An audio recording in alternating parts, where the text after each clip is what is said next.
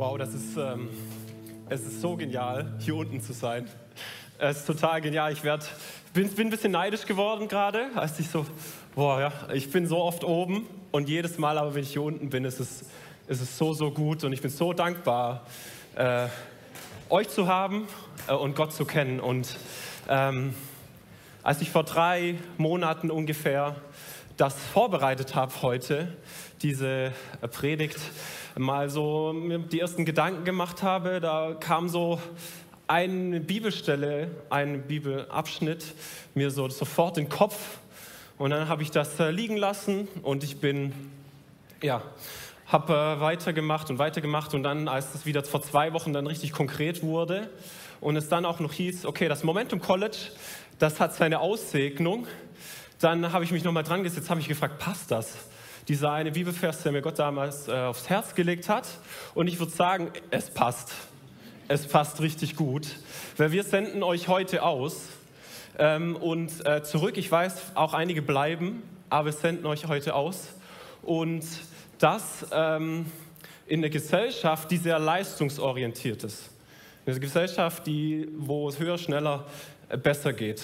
Und dieser Bibelvers, als ich da mehr eingetaucht bin, in den letzten zwei Wochen wurde mir klar, wie krass, ähm, da, äh, wie schön diese Gegenalternative ist, die Gott uns bietet zu einer Leistungsgesellschaft. Und darum soll es heute ein bisschen gehen. Wir gehen alle heute nach diesem Gottesdienst wieder raus. Es ist Montag. Ja, die Schüler, die haben Glück, die sind Ferien, die leben gerade nicht so in der Leistungsgesellschaft und müssen die Einser schreiben. Aber wir, die wir berufstätig teilweise sind, da geht es darum, ey, höher, schneller, besser und immer effektiver. Ey, und das betrifft uns alle und wir alle, glaube ich, sind so ein bisschen auch geprägt davon. Weil als ich diesen Bibelvers vor diesen zwei Monaten mal durchgegangen habe, nur im Kopf, habe noch nicht gelesen und so gedacht habe, was kann man daraus machen, habe ich mich selbst ertappt, wie ich eher in so eine Leistungsrichtung gegangen bin. Ist total krass, wie sehr man da irgendwie geprägt ist und äh, dieses äh, höher, besser, schneller. Und mein Gebet heute ist es, und deshalb möchte ich gleich noch beten, dass wir so ein bisschen Geschmack davon bekommen, was Gottes Idee war, nämlich äh, zielgerichtet zu leben, nicht leistungsorientiert zu leben, sondern zielgerichtet zu leben. Da gibt es einen riesengroßen Unterschied. Und Jesus, ich bete, dass du uns heute Morgen äh, anrührst und uns einen Geschmack davon gibst, was du dir vorgestellt hast bei zielorientiertem, bei zielgerichtetem Leben. Jesus, ich möchte dich bitten, dass du uns aufzeigst, wo wir uns so krass auch noch in so einer, in diesem gesellschaftlichen Thema befinden von Leistung und immer schneller, immer besser, immer höher, immer, immer weiter und uns da umkehren lässt in eine zielgerichtete Richtung. Danke, dass du da bist und dass dein Name Wunder tut. Und dafür bete ich auch heute. Amen. Vielleicht so eine kleine Anekdote noch äh, zu Beginn. Ich bin so ein kleiner Formel-1-Fan geworden, die letzten paar äh, äh, Monate und das letzte Jahr. Und einer dieser Teamchefs, also Formel 1, das ist Rennautos, die fahren eigentlich nur im, im, im Kreis. Aber irgendwie begeistert es mich total. Und einer dieser ähm, Teamchefs, die ein Team leiten, der sagt, Formel 1 ist Leistungsgesellschaft. Und der hat so recht. Er hat so recht weil ähm, so ein Formel-1-Team hat zwei Autos. Zwei Autos und diese zwei Autos, die fahren ungefähr eine Stunde im Kreis und das schnellste, das kriegt die meisten Punkte. Und ein Formel-1-Team hat ungefähr 1000 Mitarbeiter, um das möglich zu machen.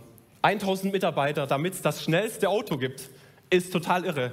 1000 Mitarbeiter, die gehen so weit, in ihrer Leistungsgesellschaft, weil sie so viel rumreisen und die Fahrer so viel Unterschiedliches erleben und sehen, dass die ihre eigenen Matratzen mitnehmen ins Hotel, damit die äh, Sportler und diese Formel 1 Rennfahrer immer auf der gleichen Matratze schlafen, dass sie irgendwo einen Rhythmus haben, weil sie die sagen, hey, die Konzentration von einem ausgeschlafenen Fahrer bringt uns nochmal ein Hundertstel, ein Zehntel äh, eine Sekunde schneller in so einer Runde.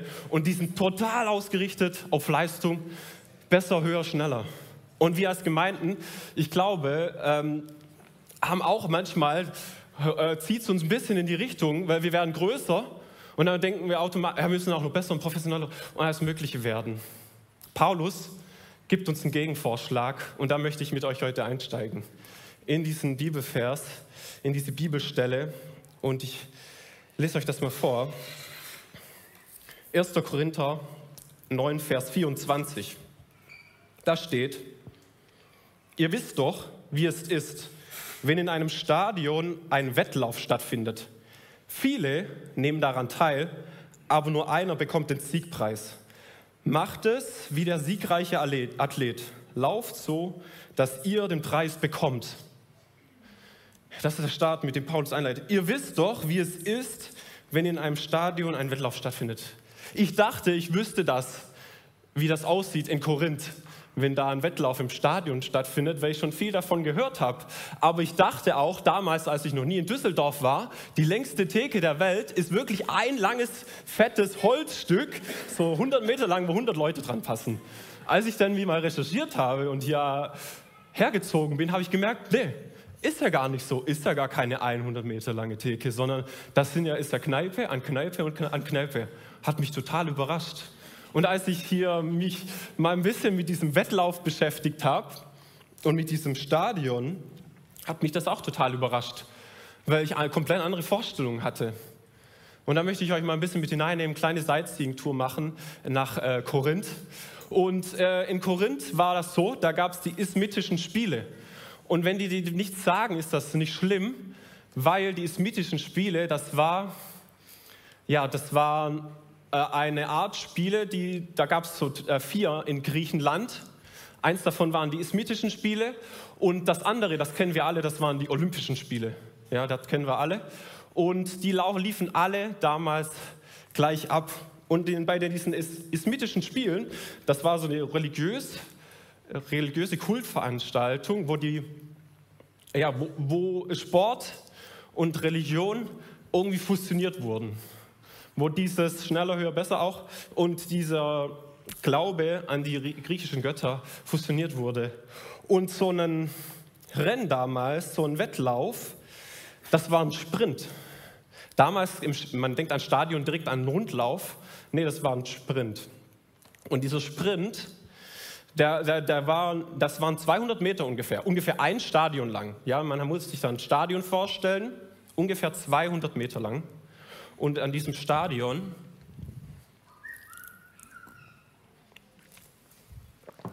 in diesem Stadion gab es halt das Ende des Stadions und das Anf der Anfang. Und das Ziel war bei diesem Wettlauf, so schnell wie möglich von der einen Seite zur anderen zu kommen. Und diese Dame, die Griechen waren damals richtig schon ausgefuchst. Das war eine religiöse Kultveranstaltung. Also man hat gestartet, ist gestartet und ist ins Ziel gerannt und der schnellste, der im Ziel war, der durfte dann damals bei Olympia, das wurde nämlich dem Zeus geweiht, dem Zeus dort, dort ein Licht anzünden. In, Griechen, in, in Korinth war das vermutlich Pos, äh, Poseidon, dem diese Spiele geweiht wurden. Und das, sowas, das super was ich erfinde, ist, diese, dieses Stadion ist ausgerichtet Richtung Götteraltar. Also wenn ein Sprinter damals zu der Zeit losgelaufen ist und diese 200 Meter so schnell wie möglich überbrücken wollte, dann ist er nicht nur Richtung Ziellinie gerannt, sondern auch Richtung Zeus, beziehungsweise in Korinth Richtung Poseidon. Und dieses Bild greift Paulus auf, darauf komme ich später noch zurück.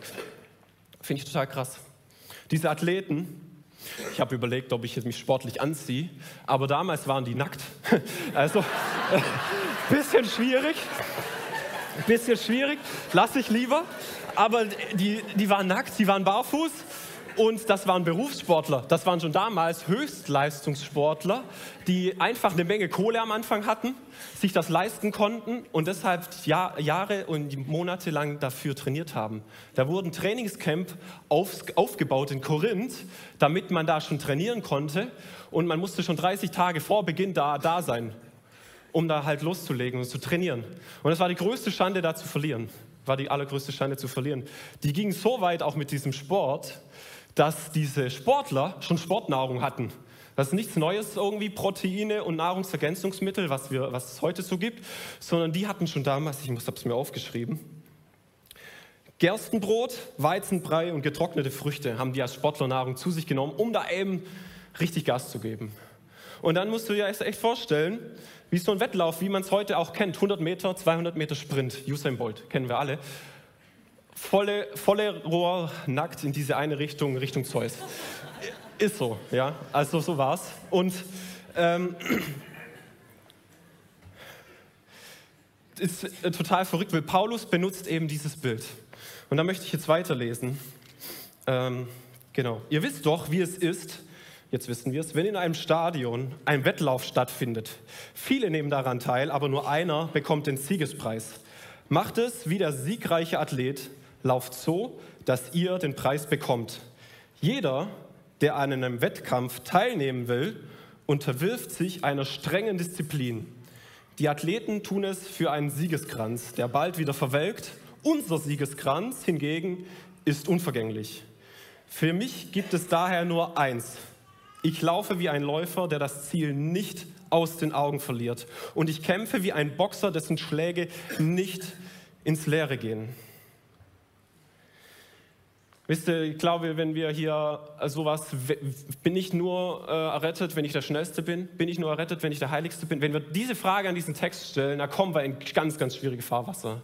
Ich glaube, dass Paulus in diesem Text eigentlich eher die Frage an uns stellt, auch heute noch, nicht nur an die Korinther damals, sondern auch heute noch, bist du zielgerichtet? Lebst du zielgerichtet? Bist du wie dieser Sportler, der da startet im Stadion, ausgerichtet auf dein Ziel, das Ziel und was dahinter liegt. Ich finde es so genial, dass diese Gemeinde so aufgebaut ist, wie aufgebaut ist, wie da hinten an dieser Wand steht, mehr Jesus.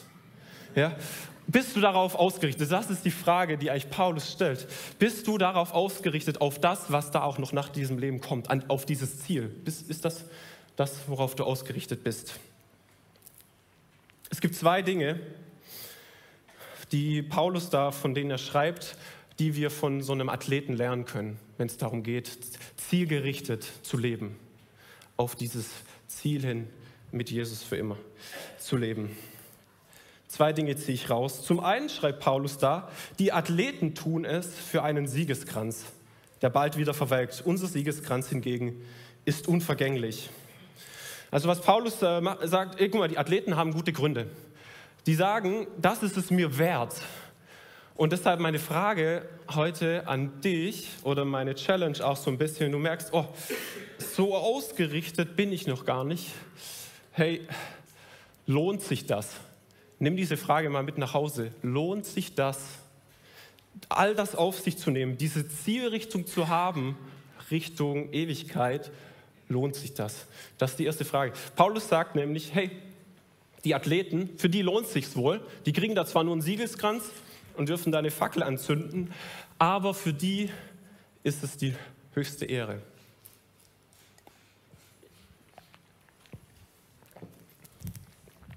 Lohnt sich das?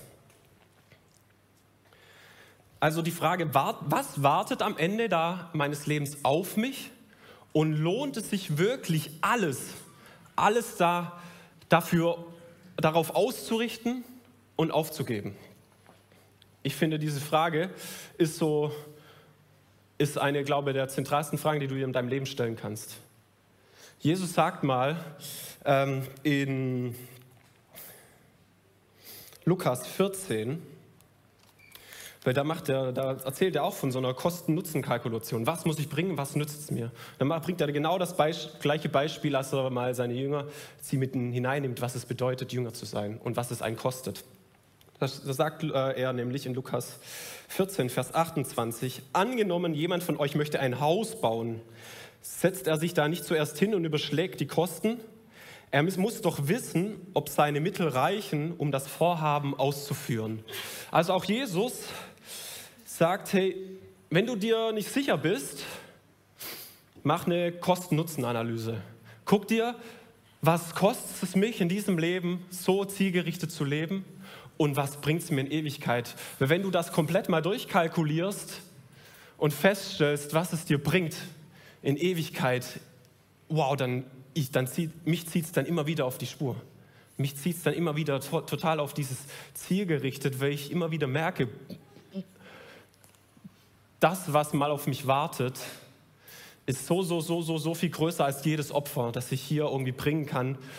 Und ich möchte zielgerichtet leben. Vielleicht bist du heute auch hier und weißt nicht, ob ich die, ob, hast schon von Jesus gehört, hast schon davon gehört, äh, warst vielleicht auch hier schon ein, zwei Mal im Gottesdienst, kannst damit vielleicht noch nicht so viel anfangen oder stehst auch vielleicht gerade schon vor der Entscheidung. Möchte ich sagen, bevor du auch diese Entscheidung triffst, mach so eine Nutzen-Kosten-Analyse. Und wenn du merkst, boah, ich bin so ein Läufer, ich bin so ein bisschen auch vom Ziel abgekommen, mir sind Dinge auch ein bisschen wichtiger geworden, möchte ich auch dich ermutigen, heute so eine Kosten-Nutzen-Analyse zu machen, weil ich glaube, sobald uns wieder klar wird, was es uns auch bringt, worauf wir zurennen, worauf wir zulaufen, wow, dann, dann richten wir unser Leben wieder komplett danach aus. Und die zweite Sache, die Paulus uns mitgibt, ist so ein, das schreibt er hier, Vers 25, jeder, der an einem Wettkampf teilnehmen will, unterwirft sich einer strengen Disziplin. So ein Athlet, ich habe es ja schon vorhin erwähnt, der richtet sein ganzes Leben danach aus. Auch, hier, auch heute noch, die Sportler vielleicht noch extremer. Ich nehme mal das Beispiel aus dem Bodybuilding. Also möglichst viel Muskelmasse aufbauen und dann so mit 200 Kilo Muskeln rumlaufen. Die strukturieren ihr Tag nur nach Essen, Training und Regeneration. Das sind so ihre Hauptdinger. Fünf bis sechs Mal essen, damit du genug zu dir nimmst. Dann äh, drei, mindestens zweimal trainieren für mindestens zwei bis drei Stunden und dann die nötige Regeneration. Und der Rest des Lebens muss da irgendwie halt dazwischen passen. Total krass. Und das ist das, was Paulus damit meint, dass ein Athlet sich einer strengen Disziplin unterwirft. Äh, so sein komplettes, er hat das Ziel und sein komplettes äh, Leben äh, richtet er eben auf dieses Ziel aus.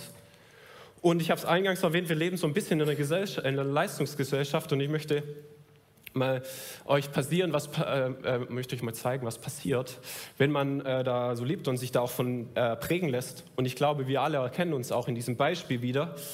Ähm, das habe ich aus einem Vortrag geklaut. Aber ich finde es so gut und so zentral und so wichtig, weil wir Christen eine Antwort auf eine Leistungsgesellschaft äh, liefern können und auf, einen, auf eine Ausgelaugtheit und eine Erschöpftheit und eine Trägheit, die mit so einer Leistungsgesellschaft einherkommt. Deshalb, ähm, dieser Doktor, der hat das ähm, so in drei Lebensbereiche eingeteilt, dieses Modell. Da gibt es zum einen diese Schale mit A. A sind Aufgaben, Arbeit, Anforderungen. Alles, was du so auch bringen musst in dieser Gesellschaft, alles, was du tun musst, alles ähm, Anforderungen und Arbeit. Dann gibt es diesen Bereich, das ist ein B, Beziehung, Begegnung, auch ein Bereich in deinem Leben, mit Menschen in Kontakt sein. Und dann gibt es noch diesen dritten Bereich, ich beschreibe den mal mit S, äh, Spiritualität. Und in der Leistungsgesellschaft passiert das halt total oft, dass wir, weil wir, äh, weil wir so viel auch geben und so viele Anforderungen haben, so viel leisten, dass, dass die oberste Schale immer die, die Prio 1 ist im Leben. Weil ich habe noch den Termin, ich habe noch den Termin, ich habe noch den Termin. Boah, und da, sorry, das Gespräch passt gerade nicht mehr rein und ähm, die stille Zeit, die verschiebe ich auf heute Abend. Das, das ist das, was passiert. Das Problem ist bei diesem Ding, dass die Anforderungen, die Arbeit, dass das nicht aufhört, sondern dass das die einzige Schale ist in unserem Leben, die wächst, die ohne dass wir was tun können, wächst. Ich mache dir mal ein Beispiel. Jetzt gibt es diese App TikTok und du als Mama oder als Papa musst jetzt darauf, kann ich das meinen Kindern zumuten? So, da, auf einmal wieder eine neue Anforderung da oder kommt irgendwann wieder eine App raus und wieder eine neue Anforderung und kann ich das und irgendwie müssen wir versuchen, alles so zu jonglieren. Und diese Schale, die wächst und die wächst und die wächst, ganz automatisch. Können wir nichts äh, für tun. Was passiert ist, wenn, äh, wenn man das sich als Brunnen darstellt, ist, ja, wenn das noch einigermaßen klein ist, dann fließt auch noch ein bisschen was hier in Beziehungen rein und vielleicht fließt auch noch was ein bisschen in deine Spiritualität rein, in deine Zeit mit Gott, in äh, dieses Eins zu Eins. Aber je größer die Schale wird, desto, ja, das fließt irgendwann daneben. Und Paulus sagt da, hey, so ein Athlet, der unterwirft sich einer strengen Disziplin. Der priorisiert sein Leben so, dass es eben zielgerichtet ist und zu dem führt, wo er eigentlich auch wirklich hinkommen will. Und dann ist das Thema nämlich, hey, diese Schale, die wird ja nicht kleiner. Es sind ja trotzdem meine 40 Stunden in der Woche Arbeit. Sind ja trotzdem auch meine Kinder, für die ich versorgen muss. Es ist ja trotzdem die ein oder andere Fahrzeit, das Einkaufen gehen und so weiter. Das wird ja nicht kleiner, aber was, was wir von so einem Athleten auch lernen können, ist, das unterschiedlich zu sortieren. Ja, zu sagen, als erstes, zielgerichtet ist meine Spiritualität. Das ist meine Prio 1. Meine Prio 1 in meinem Leben ist äh, meine Spiritualität und dieses Ich dreht persönlich in Verbindung mit Gott. Das passiert ja heute Morgen hier. Das passiert vielleicht bei dir zu Hause, wenn du morgens am Frühstückstisch sitzt, noch alleine. Das ist, da kommt die ganze auch Inspiration her. Ja? Äh, Spirit, Inspiration, etwas, was in dich hineinkommt, kommt da von oben. Und erst wenn diese Schale dann voll ist, äh, kann es zur nächsten gehen, nämlich Beziehung und fließt dann über äh, in Beziehung. Und dann noch eben die letzte Schale, und die kann so groß sein, eben auch wie sie will. Die muss ja nicht kleiner werden, die müssen wir nicht zwanghaft, zwanghaft verkleinern. Aber kann, äh, dann fließt das irgendwann noch über in unsere Arbeit, in, unser, in unsere ganzen Anforderungen, in diese App, TikTok. Kann ich das meinen Kindern zumuten?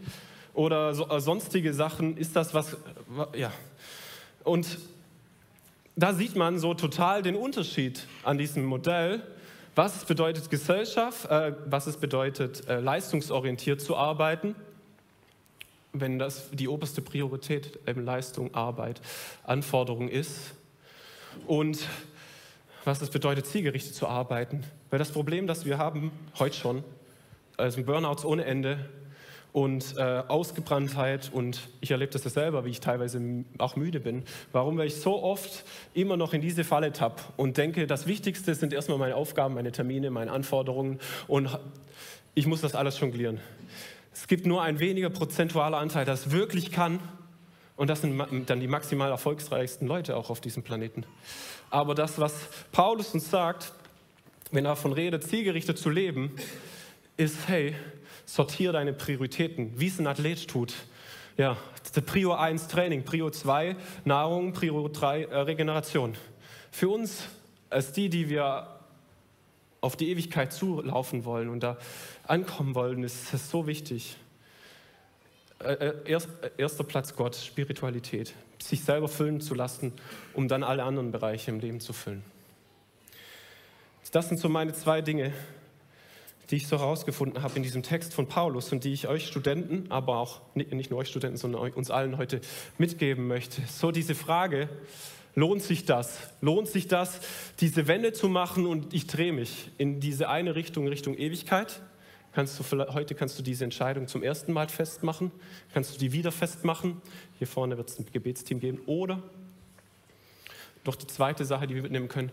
Wie bringe ich denn meine Sache, wie bringe ich denn, richte ich denn mein Leben aus?